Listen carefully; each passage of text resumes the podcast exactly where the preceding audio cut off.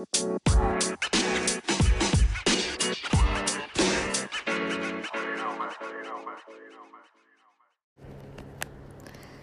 さんこんにちは。ともかです。ともかのスピリチュアルガイド今日もお聞きいただいてありがとうございます。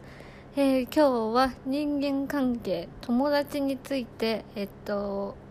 悩みについてお話ししていきたいと思います。えー、っとやっぱりさあのこれは私の考えになってしまうけどやっぱり生きていれば人生の向き合うことが変わったりとか結婚とかなんだろう転職とかを機に今まで付き合っていた人間関係のバランスとか形がやっぱ変わることってすごくあると思うの。で私すごい寂しかったのがなんか今まで仲良かった友達とずっと一緒にいれると思っていたんだけどやっぱりそのみんなそれぞれ魂の目的が違うからこそなんだろうちょっと疎遠になったりとかなんか自分だけ一人の道をなんか行くってなってたんだけど私の場合は。だか自分一人で自分の道を選択しなければならないのかみたいな気持ちにやっぱりなってた時期ってすごいさ多かった？のね。で自分が成長したからこそ周りの友達とあんまり話が合わなくなったりとかあのあってすごいかそれがなんか悲しかったりもしたんだけどでもそれってすごいいい成長の何て言うの？証だなって思っていてなんか私はあんまり人と離れること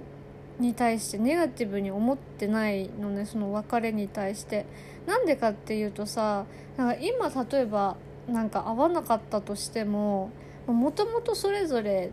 何て言うの？違う道の人生のさ人間がさたまたまその時一緒にいて同じその環境で楽しいことができたでもまた別々に道が分かれるだけでこれから先ってさもしかしたらさ今まで付き合ってた人とまたなんか40代50代になったらまた何て言うのかな同じレベルでっていうかまたその当時のことって振り返られるかもしれないじゃん。だから何て言うのたまたま今はなんか別の道を行くけどそれがなんか最後とは全く思ってなくてで例えばだけどなんか会う友達いないな辛いなとかって思ってた時期私にもあったけどあでもどんどんどんどん自分から友達作ったり探しに行けばいいんだって思ったしああそっかって成長したらやっぱり話すことも会う友人も変わってくるからこそなんだろういい新しい人間関係が築けて豊かになれるんだなと思って生きてるのね。だからそんなんだろう。すごいさそれを友達がいないとかその一人の道を行くとか友達ができないとか友達のことでなんか悩むって人多分多いと思うんだけどなんかそれって素晴らしい成長の証でしかないし手放した分なんか豊かなものが入ってくると思うの私は。だからなんだろう。自分の道を行くこと友達が何て言うのかな。友達がいなくなったこともいっぱいあった私の場合は。あったんだけどなんかそれに感謝した今まで入れたことに対して。でいいギフトをいいギフトをもらったからやっぱ何て言うの？執着っていうかさいいギフトをもらったからこそその友達ともっと一緒にいたかったっていう思いもあるだろうしなんか自分の愛の形って深いものだなって愛の形って素晴らしいなって思ったりとかなんだろううんそういうふうになんかだんだん考えられるようになってきたね私も。それはやっぱりお父さんの死を乗り越えられた 乗り越えてきたっていうとこがやっぱあると思う。うん、やっぱ死ってほらもういないじゃないこの世に。だから私の場合はさお父さんに感謝するしかなかったし私はお父さんに直接愛してるって言えたことなかったんだよね。でそれを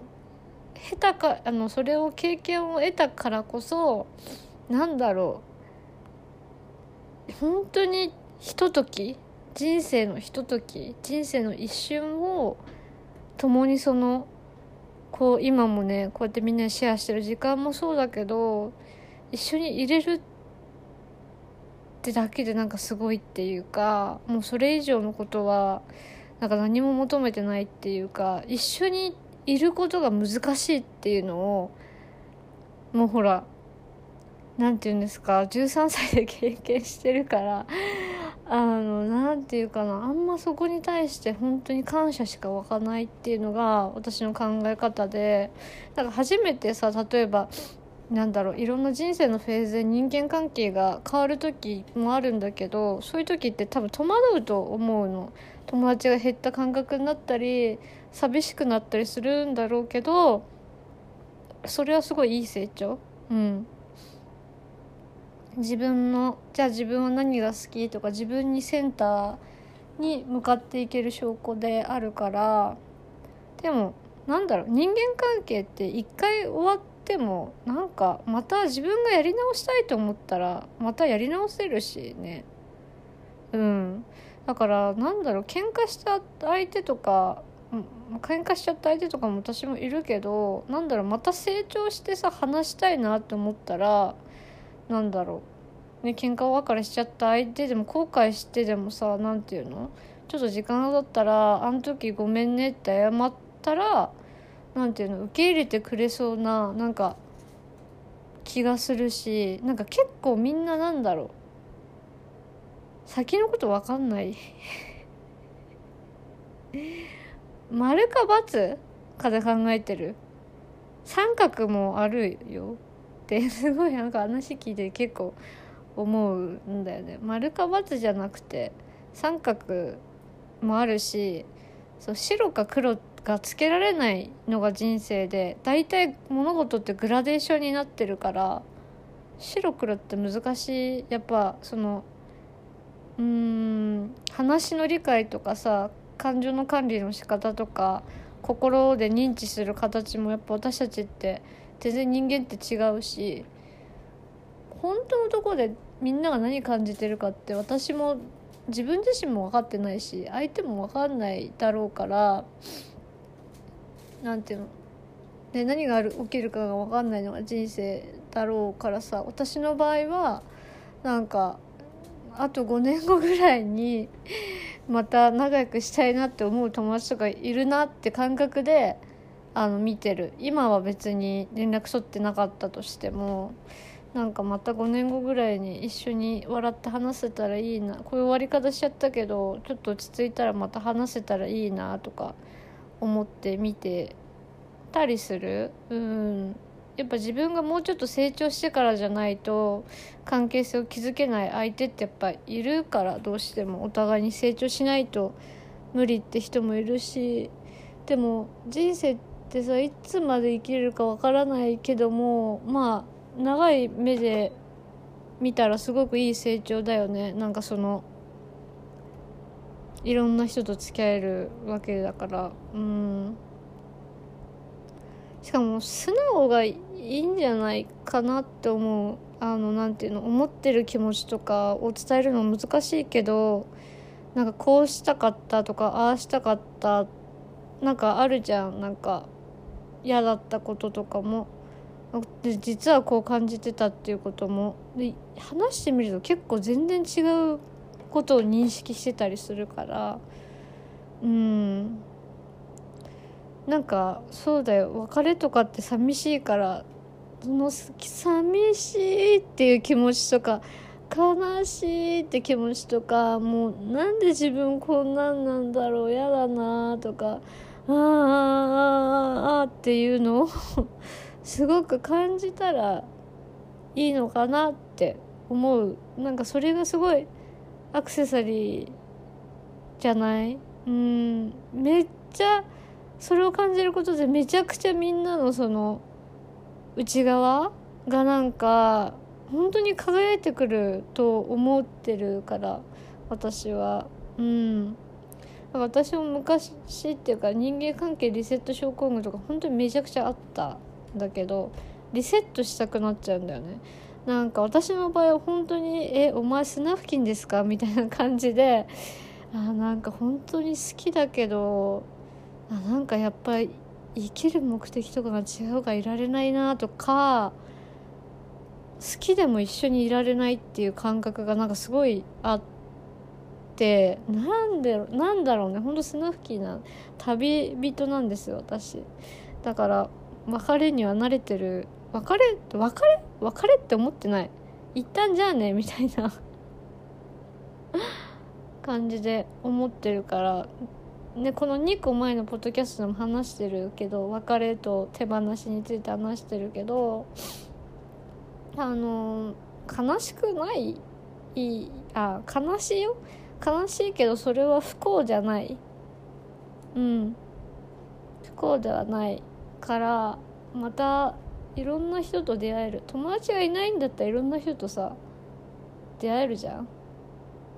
うん。だし今の友達が合わないなって思ったらじゃあ新しい友達っていうか会う人がを見つける会う人がやってくるチャンスじゃん。って思うんだよね私は。うん。しかもなんかあんま私自体も何？正直ねあのなんだろう話し合う人っていなかった。結構年上の人のが話がなんか合ってた。私の場合は。だから同年代のなんか同い年ぐらいの友達とかマジ欲しいって思ってたけどなんか今考えてみるとあんま年齢も関係ないなってところにいるしうん。世界が狭いとあれかな寂しくなっちゃうかもしれないけど全然この世界は広いし未来って何が起きるか分かんないわけじゃん。誰みんな予想えもしかしてみんな予想できたりするの？は あ冗談だけど。予想できないっしょ。だから何が起きるか分かんないんだよ。だからみんなはえなんだろう本当に本気出したらさもしかしたらすごいなんていうの？別にすごい人になる必要はないけどみんなそれぞれ何ていうのかな？本当に使命もね生きる目的もあるわけだからそれってやっぱりさうん分かんない？先のこと？うん。私そのあれらしいよ。本当に欲しいものとか本当に叶えたいものって無理って思うようにできてんだよね。でその無理って思う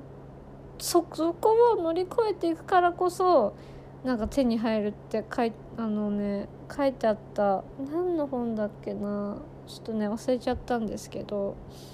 うん。だから人との別れとか人間関係変わるとか友達が一体いなくなるとか友達関係悩むってすごい成長の証でしかない。うん。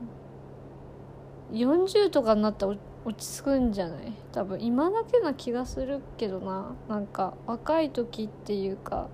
私まだ20代だけど23うん、40歳とか50歳になって落ちこ落ち着くんじゃない？なんか多分考えも。変わるしあそんな悲観的になんなくて大丈夫かなって私は思ってるし自分のこともそう 思ってるのでみんなも是非参考にしてみてください。はい今日も聞いてくれてありがとうございますともかでした。